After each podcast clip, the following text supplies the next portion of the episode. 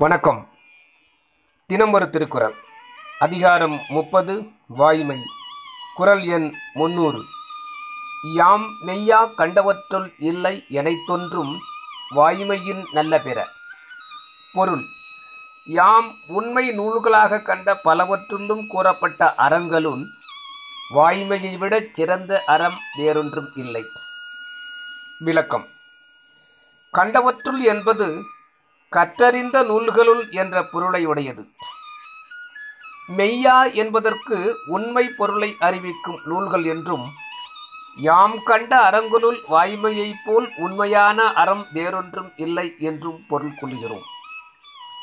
எனைத்தொன்றும் என்பதற்கு எத்தனை பெருமையுடைய வேறு அறங்கள் இருப்பினும் அத்தனையும் வாய்மையின் முன் நில்லா என்பது பொருள். பிற அறங்கள் வாய்மையோடு கூடினால்தான் நலனை செய்யும் என்பதை வாய்மையின் நல்ல என எடுத்து கூறினார் என்று அறிகின்றோம்.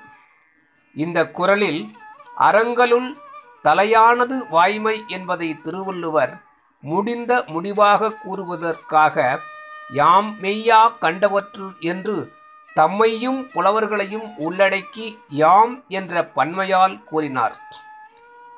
பெருமவற்றுள் யாம் அறிவது இல்லை என்றது போல. நன்றி. நாளை அதிகாரம் முப்பத்தி ஒன்று வெகுலாமை